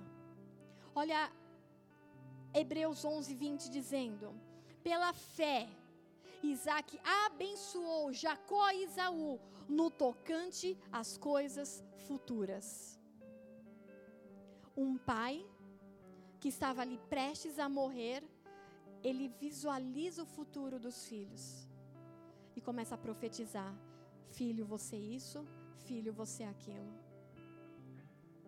Você quer esperar o seu filho estar tá nas drogas, desviado do Senhor, para começar a orar por ele? Você quer ver o seu filho doente numa cama para depois começar a agradecer a Deus pela saúde que ele tem tido? Pais, se levantem Porque é tempo de profetizar sobre essa geração. Filho, você é promessa do Senhor, você é bendito sobre a face da terra. Você, sobre você há um espírito de excelência, há um espírito de sabedoria. Começa a profetizar sobre essa geração, porque nós não podemos chegar numa situação de daqui a cinco anos ter que ir num velório de um dos nossos jovens, porque lá atrás nós deixamos de fazer algo. Onde estão os nossos jovens? Ah, cada um foi para um lado, cada um entrou numa faculdade diferente e a faculdade mostrou diversos universos. Porque o Pai não mostrou para eles o futuro que estava planejado por Deus. Começa a apontar o destino dos seus filhos. Começa a mostrar, não que ele, ele é o Kiko, o tesouro da mamãe, mas começa a falar: filho, um dia vão te elogiar, outro dia vão te esmagar no pó da terra. Não importa o que façam com você, você é filho de Deus. Você foi separado para ser santo, você foi separado para ser sacerdote. Não importa na faculdade se falarem, ah, mas esse daí é o bocó, ele é bicha, ah, ele é não sei o quê, porque ele não cata a menina, a outra não sai com não sei quem, ah, ela é, ela é bitolada, ela é dessas crentes doidas. Não importa se falam bem ou se falam mal, você tem que ter uma identidade em Cristo. Você precisa saber quem você é em Cristo e saber que o teu futuro não é aqui somente. Jovens, adolescentes, pré-adolescentes, vocês precisam visualizar o futuro de Deus. Porque aqui talvez a gente só tenha não só cinco anos, talvez 10, 20, 30, Talvez alguns cheguem a 80, 90, o que passar disso é enfado. Mas depois desse período de vida em terra, há um período de vida eterna. E é esse período de vida que precisa ser nosso, o nosso foco e o nosso objetivo. Esse precisa ser o nosso tesouro. Então hoje é tempo de instruir os nossos filhos sobre a Bíblia. Tem mãe que cobra, ah, meu filho não lê a Bíblia, mas você não lê, você não senta junto. Como é que você vai inspirar alguém a ler se você não lê? Como é que eu inspiro os meus filhos a comerem verduras e legumes se eu não como? Se não é uma rotina da casa ter isso no meio da alimentação. Então, leitura bíblica tem que ser um momento de família. Ah, ele não quer ler. Enquanto você tiver autoridade, você põe na agenda. Porque o plano do pai estabelece na vida do filho. Põe na agenda. Se não ensinarmos hoje os nossos filhos, a faculdade vai ensinar um novo padrão. Não do conhecimento da área que ele escolheu para ser profissional. Mas ele vai começar a dizer assim: a família, como infelizmente nós lemos, essa semana num, num, num projeto escolar, um professor falando: família é uma teoria romantizada, imposta pela sociedade. E aí ele vai receber essa carga de informação. Família é uma, uma historinha, gente, que inventaram, é um romance. Você precisa apresentar: família é projeto de Deus. Família é sonho de Deus. Família é projeto de Deus. Se você não ensinar isso, a faculdade ou os cursos vão ensinar que Deus é amor e é um amor permissivo. Então você pode fazer tudo porque Deus te ama. E Deus ele é amor, sim. Mas ele tem um padrão de amar. E ele, o próprio Jesus, o amor de Deus revelado ao mundo, revelou ao apóstolo João que o amor de Deus sem limites mas com um padrão. Ele falou assim: Olha, eu amei o mundo de tal maneira que deu, deu o seu filho, eu vim, Jesus veio. Só que Jesus fala assim para João: João, Deus fez tudo isso, um novo céu, uma nova terra, mas pelo padrão do Pai, quem está em pecado não entra. O mundo ensina que Deus ama todo mundo e você pode amar qualquer um de qualquer forma. O próprio Jesus falou: não vai. Se, se continuar desse jeito, Apocalipse 21 mostra quem não entra. 20. Quem não entra nos céus. o próprio Jesus contou e revelou para João. Então, quando eu vejo o meu filho querendo dar aquele somebody love com mentira, eu pego a Bíblia e eu mostro para ele que os mentirosos não herdarão o reino dos céus. Eu tenho que começar a gerar temor no coração do meu filho. E ele precisa aprender dentro de casa que se ele continuar mentindo, ele vai ficar. Jesus vem, busca a igreja dele e ele fica por conta da mentira, assim como por conta do adultério, assim por conta de ser afeminado, assim por conta de outros pecados que a Bíblia fala que não vai entrar. E o mundo tem esmagado a igreja para a igreja se calar e falar assim: não, mas Deus é amor, deixa passar, não fala, porque senão vão correr atrás de você, vão te exorcizar nas redes sociais. Queridos, falem bem, falem mal, que você esteja fundamentado sobre um sistema de verdade. Filho, se você mentir, você vai ficar. E é isso que a gente fala em casa. Aí eu falo para ele: olha a chave de casa, porque eu, papai, vai subir, a mamãe vai subir, você vai ter que trancar a casa, porque os caras vão arrombar aí, hein? Sei lá o que, que vão fazer, porque eles vão querer, vai, vai vir um tempo de terror sobre a terra. Eu não vou estar aqui mais, você vai ter que se virar, hein? comida, não sei como que vai ser comida. Fique em choque. Mãe, eu não vou mentir mais. Querido, ai, que psicologia louca sua. Eu falei, não, é a verdade. E aí depois, se ele quiser escolher ser desobediente a Deus, ele vai arcar com as consequências dele. Mas eu estou mostrando o sistema de verdade, a palavra. E a gente anda baseado na palavra não tem, nós não servimos um Deus que aceita tudo, não. Deus é amor sim, mas ele tem um padrão de amor e ele estabeleceu o padrão dele. Você não quer, não concorda, vai viver a sua vida e vai colher as consequências. Mas a Bíblia me diz de um Deus ressurreto que tem um padrão e que não é todo mundo que vai entrar no céu, porque não querem seguir esse padrão. Isaías 41, 22 diz assim: Tragam e anunciem-nos as coisas que hão de acontecer. Anunciai-nos as coisas passadas para que nos atentemos para elas e saibamos o fim delas. Ou fazei-nos ouvir as coisas futuras. Isaías está falando assim: olha, lembra o povo do que aconteceu. Lembra os seus filhos do que aconteceu com as gerações, e pode ser geração próxima das suas. A sua avó, decidiu tomar tal decisão, olha o que aconteceu como consequência. O seu bisavô decidiu ser desobediente a Deus, olha a vida dele, olha as consequências. Começa a apresentar a vida dessas pessoas, traga, anuncie essas coisas que, que aconteceu no passado, para que eles se atentem para elas e saibam o fim.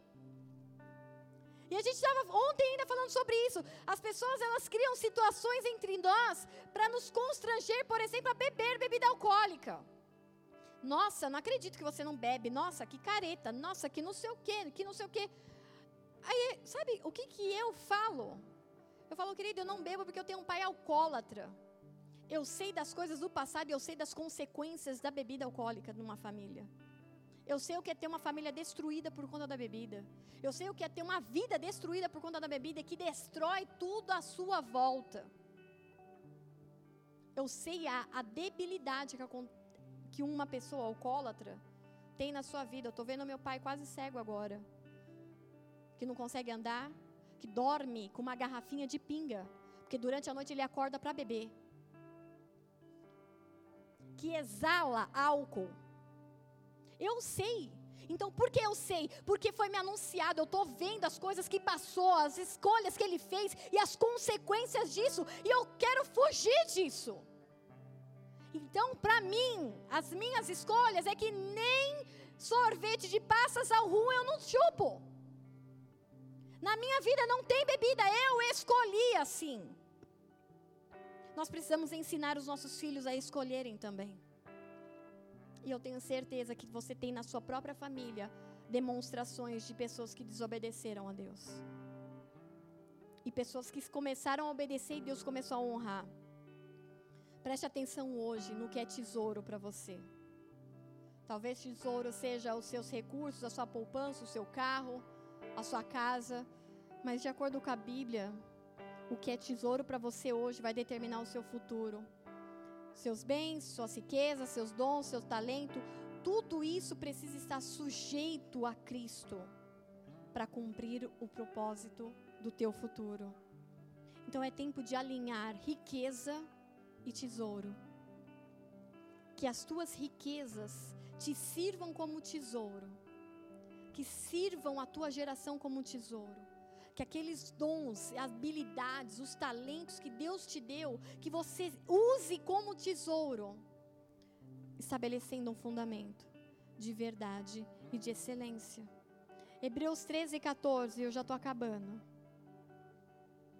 Porque não temos aqui cidade permanente, mas buscamos a futura. Buscamos uma cidade futura. E Paulo de novo está pré, futura, é prestes a acontecer. Estar pronto, está aqui, ó, está perto. Então, você tem pensado no céu? Se você não pensa no céu, como você vai se preparar para o céu? Se você, pensa, se você não pensa, por exemplo, numa dieta, quem, ah, eu quero, eu preciso me reeducar, fazer uma reeducação alimentar. Se você não pensa na dieta, você só come bobagem. Agora, se você não pensa no céu, você só vai fazer bobagem. Então você precisa trazer a cidade futura, aquilo que está por vir, para onde você vai de verdade, isso precisa estar na tua mente. Porque se está na tua mente, vai começar a mover as tuas ações. Peraí, se para estar tá na cidade futura, eu preciso amar, eu preciso aceitar a imperfeição, preciso perdoar, eu preciso isso, eu preciso... Ah, então peraí, eu preciso me preparar. Porque se Jesus vier hoje, essa cidade futura ficou futura para os outros, para mim ficou passado, já era, não deu tempo para mim. Então, o céu precisa estar nos seus planos. Você precisa entender que há uma morada eterna. Que lá não tem tristeza, Lá não tem raiva, não tem ciúme, não tem inveja, não tem fofoca, não tem contenda, não tem ganância. Tudo isso é já no céu, chegando. A cidade nova chegando. E se você está carregando todos esses tipos de sintomas aí, você não vai entrar. Porque lá não tem essas coisas. Então você precisa treinar a viver sem elas aqui. Esse é o nosso treinamento. Esse é o tempo de você treinar. Abrir mão da inveja, abrir mão da glória, do orgulho, da vaidade. Esse é o tempo de você abrir mão. Hoje. Porque o futuro está aí, ó. A gente fala cinco anos. Cinco anos passa bem rápido. E a gente não sabe se a vinda de Jesus está daqui a cinco segundos, a cinco dias, a cinco meses ou a cinco anos. E você tem que estar pronto. Você precisa estar pronto. Hebreus 9, 11 12. Mas, vindo Cristo, o sumo sacerdote dos bens futuros, se juntou os bens, se juntou tesouros, de acordo com o céu. Vai vir Cristo e vai juntar tudo isso por um maior e mais perfeito tabernáculo, não feito por mãos, não feito por mãos, isso é, não dessa criação, nem por sangue de bodes e bezerros, mas por seu próprio sangue, entrou de uma vez no santuário, havendo efetuado uma redenção eterna.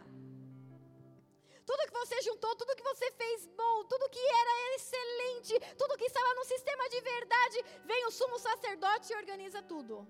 Bens futuros. É, é o que dá para levar para a eternidade. É o caráter que ele formou em você. É a bondade que você treinou. É a generosidade que você treinou. É o honrar que você treinou. Ele vai juntar tudo isso no futuro. Eu espero que você esteja acumulando bens para Cristo. Eu espero que os seus tesouros estejam abastados em Cristo, para que Ele tenha o que ajuntar da sua vida, que você produza, que você gere para Cristo. Por essa terra, não, vai ser feito de criação humana, não, o tabernáculo mais perfeito que foi por Ele constituído na eterna redenção. Querida, é tempo de treinamento, não é tempo de largar no meio do caminho o que Ele te chamou para fazer. É tempo de você saber quem você é, quem Deus é e o que o dinheiro é na sua vida. É tempo de você estabelecer as verdades, estabelecer o bom fundamento. É tempo de você mostrar para o mundo espiritual que tipo de tesouro e que tipo de bens você tem acumulado. Ó Timóteo, guarda o depósito que te foi confiado, tendo horror aos clamores vãos e profanos e às oposições falsamente chamado ciência, o qual professando a alguns se desviaram da fé. A graça seja contigo. Que você não seja aquele que vai se desviar da fé, mas você vai guardar o seu bom fundamento como um tesouro para um futuro que está aqui, ó, perto. Parece longe, dois, cinco, dez anos, mas hoje é o tempo de nós mudarmos o nosso futuro através dos nossos tesouros. Amém, queridos? Feche os seus olhos.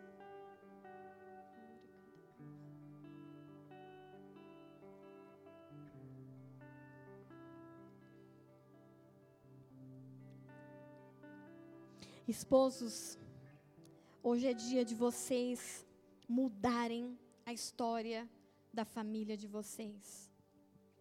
Hoje, esposas, é dia de você mudar a história para daqui a 5, a 10, 20 anos da sua família. Mães, pais, hoje é o dia de você mudar o destino dos seus filhos se você tinha desistido de orar, se você tinha entregado seus filhos ao Deus dará, como se esse Deus fosse um Deus à parte. É tempo de você requerer de novo a autoridade que lhe foi estabelecida. Ó Timóteo, te foi te entregado um depósito, guarda ele. Para você, pai e mãe, esse tesouro é essa geração, os filhos que te foi confiado.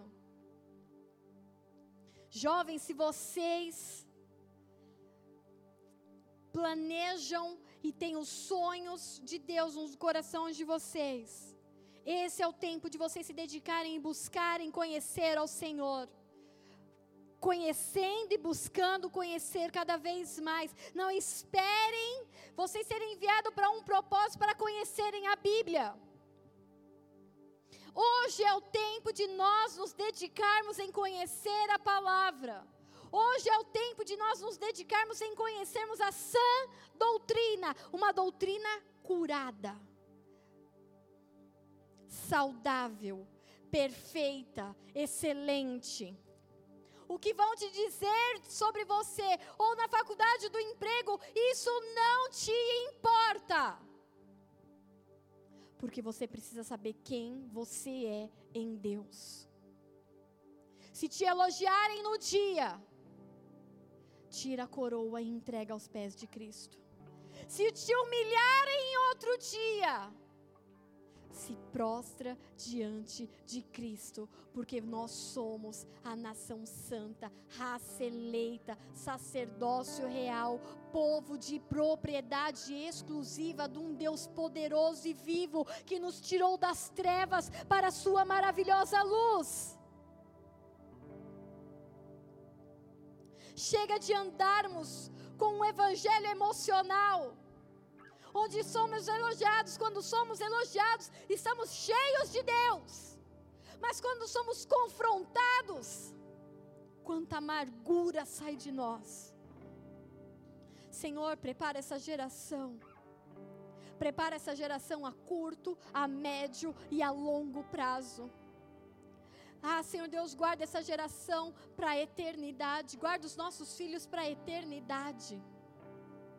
Guarda, Senhor Deus, os nossos queridos para a eternidade. Levanta uma geração de pais e mães que leem a Bíblia dentro das suas casas e inspiram os seus filhos a isso. Levanta uma geração de pais e mães que estabelecem sistemas de verdade. E não sistemas de compensação. Por estarem trabalhando, correndo atrás de tanto dinheiro, elas compensam os filhos e a ausência dos filhos com coisas materiais.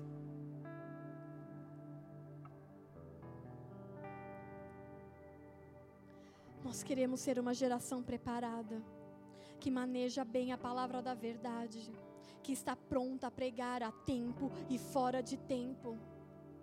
Senhor, nos traz a urgência do Evangelho, nos traz a, a urgência da intercessão, nos traz a urgência do conhecimento bíblico, nos traz a urgência de termos o caráter de Deus. O caráter de Cristo, para podermos sim marcar as vidas das pessoas ao nosso lado com aquilo que é divino, com aquilo que é eterno. Que servir a nossa geração não seja uma vergonha, não seja algo pejorativo, mas isso gere uma alegria dentro de nós. Traz a alegria da salvação de novo a tantos corações, Senhor traz a alegria de, de te ver revelado nas palavras, das linhas saltando da Bíblia, de coisas tão pessoais e o Senhor resolver se revelar a nós. Senhor, dá experiências sobrenaturais com filhos e filhas dessa casa que já abandonaram a fé, mas estão aqui com uma carcaça, que são vazios, que estão mortos e estão mortos hoje porque há cinco anos atrás deixaram as coisas serem tocadas, não tiveram determinação, não tiveram estudo, não tiveram busca, não tiveram, e aí chegou agora. E agora não tem fogo, agora não tem sede, agora não tem fome, agora não tem unção, não tem óleo. Agora não tem perfume, não tem cheiro.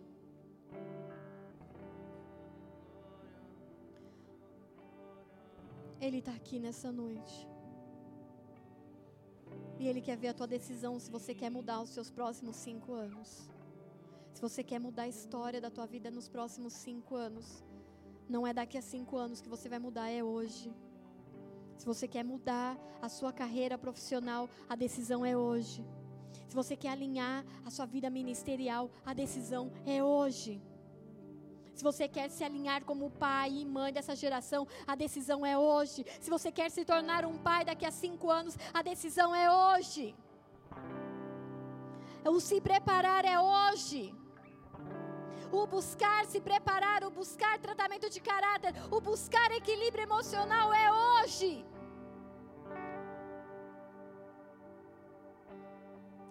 Adore ao Senhor hoje. Treine. Abrir mão do teu orgulho e de tudo aquilo que te afasta dele hoje. Abra tua mão generosamente hoje. Para que você possa viver uma vida completamente diferente nos próximos cinco anos.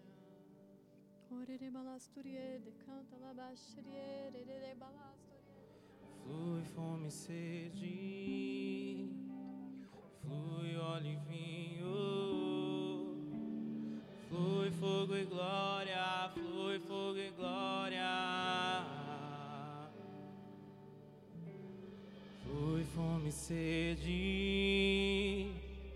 flui óleo e vinho, flui fogo e glória, flui fogo e glória. Flui fome e sede, flui óleo e vinho, flui fogo e glória, flui fogo e glória. Pede agora para ter para os próximos cinco anos. Ninguém vai ser cheio lá na frente, do nada. A busca, a entrega começa hoje. Flui fogo e glória. Flui, flui fome e sede, flui óleo e vinho, fogo e glória. Deixa fluir, fluir fome e sede.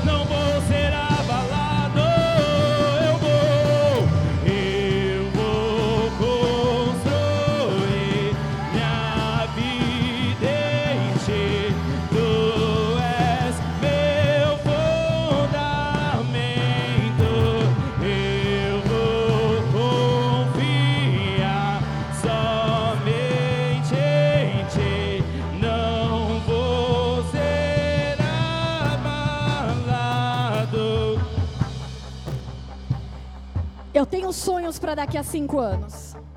E eu preciso começar a construir hoje. Se você tem sonhos para daqui a cinco anos, você precisa entender que é hoje que você precisa começar a construir. Só que ninguém constrói nada sozinho. Eu posso ter muitos sonhos para daqui a cinco anos, mas se vocês não estiverem comigo, eu não vou conseguir construir. Por mais que eu busque, por mais que eu cave, por mais que eu ore. Sozinho a gente não constrói nada, por isso que Deus fez a igreja de Jesus Cristo, para que um, o dom do um ajude no dom do outro, e um cresça e o outro cresça. E nessa noite o Espírito de Deus, ele vai nos marcar e vai mudar a nossa agenda. O plano que é dele, que é bom, que é perfeito, que é agradável, vai ser os nossos planos, vão ser os nossos projetos. A partir dessa noite você vai ser tocado espiritualmente. E eu quero em nome de Jesus que, ó, vergonha. É, é, o que vão falar, se vão me pôr lá em cima, se vão me pôr lá embaixo, isso não faz parte mais de nós, amém? Isso não faz parte mais das nossas vidas. Nós morremos para o que acham, o que pensam o que falem. Nós temos um compromisso de construir, de investir, de juntar tesouros para Cristo daqui para cinco anos, amém? Eu quero aqui na frente líderes. Líderes que estão se sentindo vazios. Líderes que estão se sentindo vazios, que não estão conseguindo multiplicar, que não conseguem ver os seus próximos cinco anos. Eu quero vocês diante do Senhor, porque é o Senhor que vai encher. Pastora, mas líderes, eu não quero saber o que você pensa, o que diga, o que fale. Eu estou aqui para cumprir, alinhar propósitos. canta lamanai. Você que é líder de célula, líder de ministério, líder de qual, sei lá do que que é da vida, vem aqui para frente agora. Nós vamos orar e te ungir e o óleo vai derramar sobre você de novo, porque daqui para frente você não vai andar vazio, porque daqui para frente você tem um compromisso de cavar, não só para você, mas cavar para tua geração. Não é fogo mais só para você, mas é fogo para sua geração não é mais só sobre você, não é mais só sobre a sua casa, é sobre uma geração para daqui a cinco anos.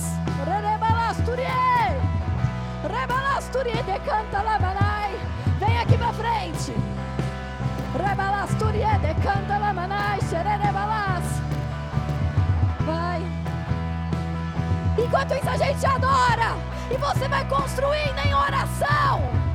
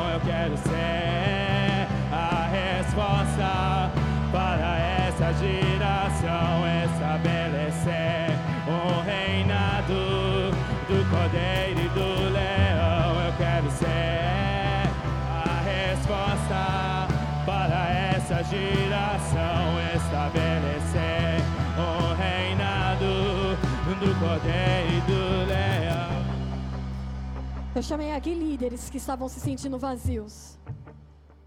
Agora é a sua vez que você é ovelha. Que você. Parece que as coisas não andam na sua vida. Parece que está tudo igual há cinco anos. A partir de hoje, você vai trabalhar pelos próximos cinco anos. Você vai se posicionar, você vai mudar o teu futuro em Deus.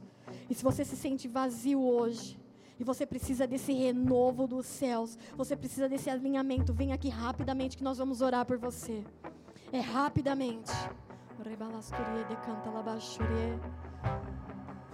Você deixou a opinião das pessoas mudarem o teu coração, você deixou com que aquilo que eles falaram, que achavam de você, mudasse o teu dia, mudasse a tua comunhão, a tua intimidade com Deus. Mas nessa noite você vai ser marcado pelo caráter de Cristo. E não importa se elogios vierem, e não importa se maldades vierem, você tem uma identidade em Deus. E ninguém pode mudar. Ninguém pode mudar. Não importa as doutrinas desse mundo, não importa o que digam na faculdade, o que digam no trabalho, você tem um Cristo revelado dentro de você. Os diáconos agora orem por eles. Incendeiem esse povo. Incendeiem essas pessoas com aquilo que vocês receberam. Rerebalasturie, decanta labasturie. Rebalasturi, decanta lamanai. Vitão, ora pelo povo. Pode pôr o óleo. Pega o óleo e unge as pessoas. Transfere o fogo que Deus tem te dado. Josi, vem orar pelo povo. Transfere o fogo que Deus tem te dado. Rebalasturi decanta lamanai. Oriebalasturi decanta lamanai. Vem fogo, vem com fogo, vem com fogo, Deus.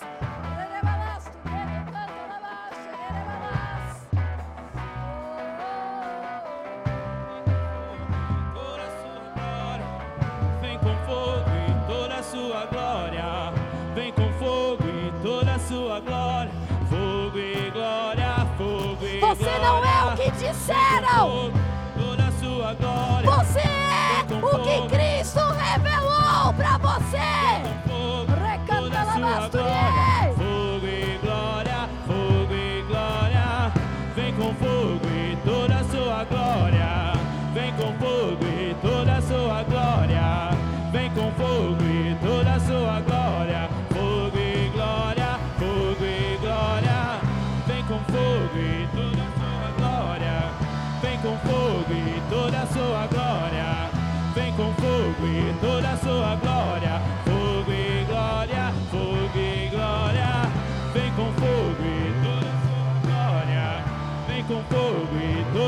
Sua glória.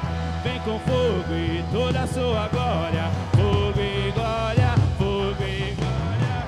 Vem com fogo e toda a sua glória. Vem com fogo e toda a sua glória. Vem com fogo e toda a sua glória. Fogo e glória, fogo e glória. Vem com fogo e toda a sua glória. Vem com fogo e toda a sua glória. Vem com fogo e toda a sua glória. Fogo e glória, fogo e glória.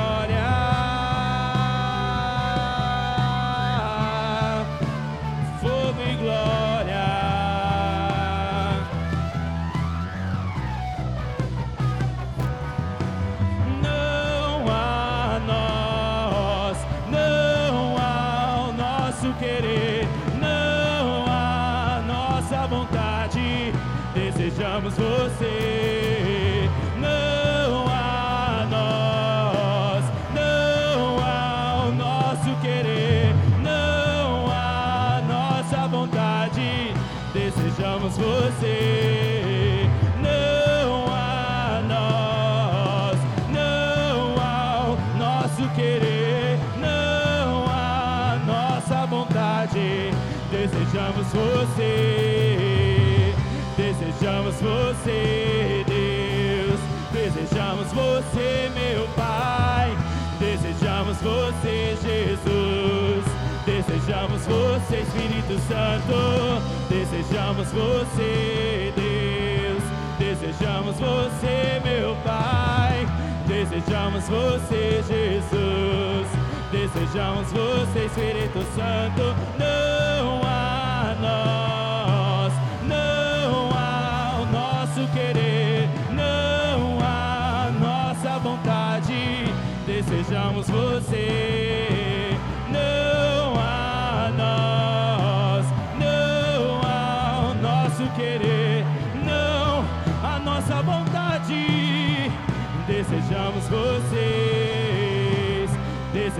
você, Deus.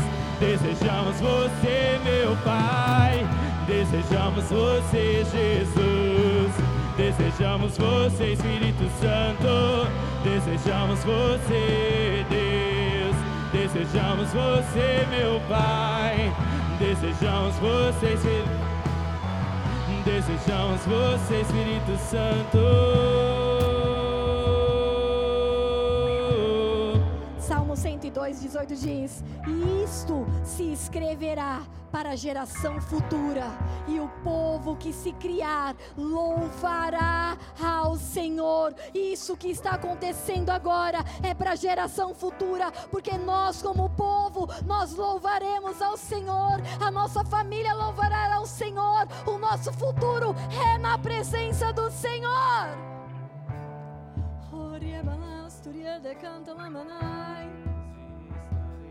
Não desista. Não desista, porque nós estaremos juntos nos próximos cinco anos com o Senhor.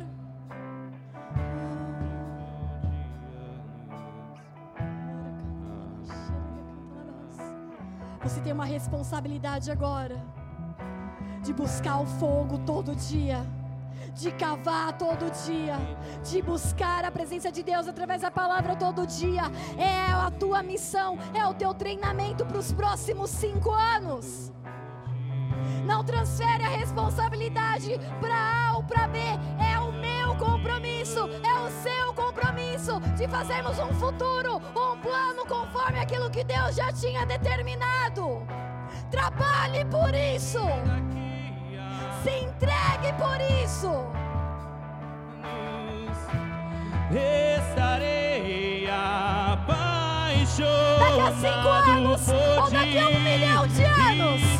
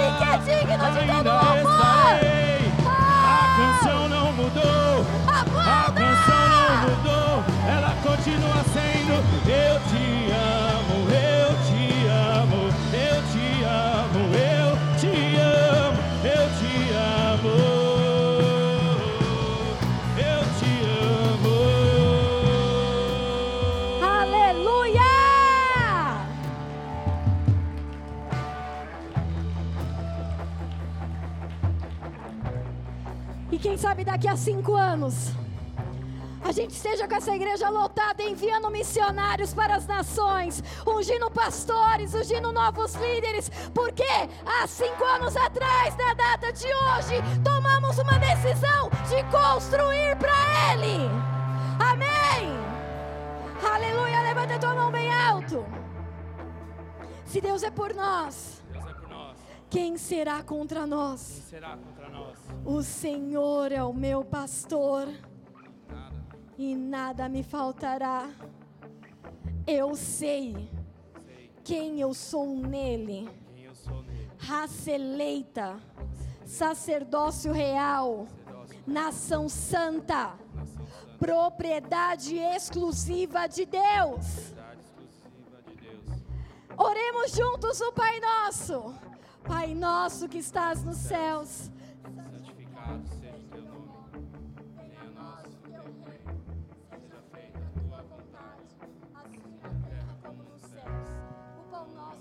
Nosso de cada dia nos dai hoje. Perdoa as nossas dívidas, assim como nós perdoamos aos nossos devedores. E não nos deixe cair em tentação, mas livra-nos do mal. Pois teu é o reino, o poder e a glória para sempre. Amém. Aplauda ao Senhor Jesus. E você que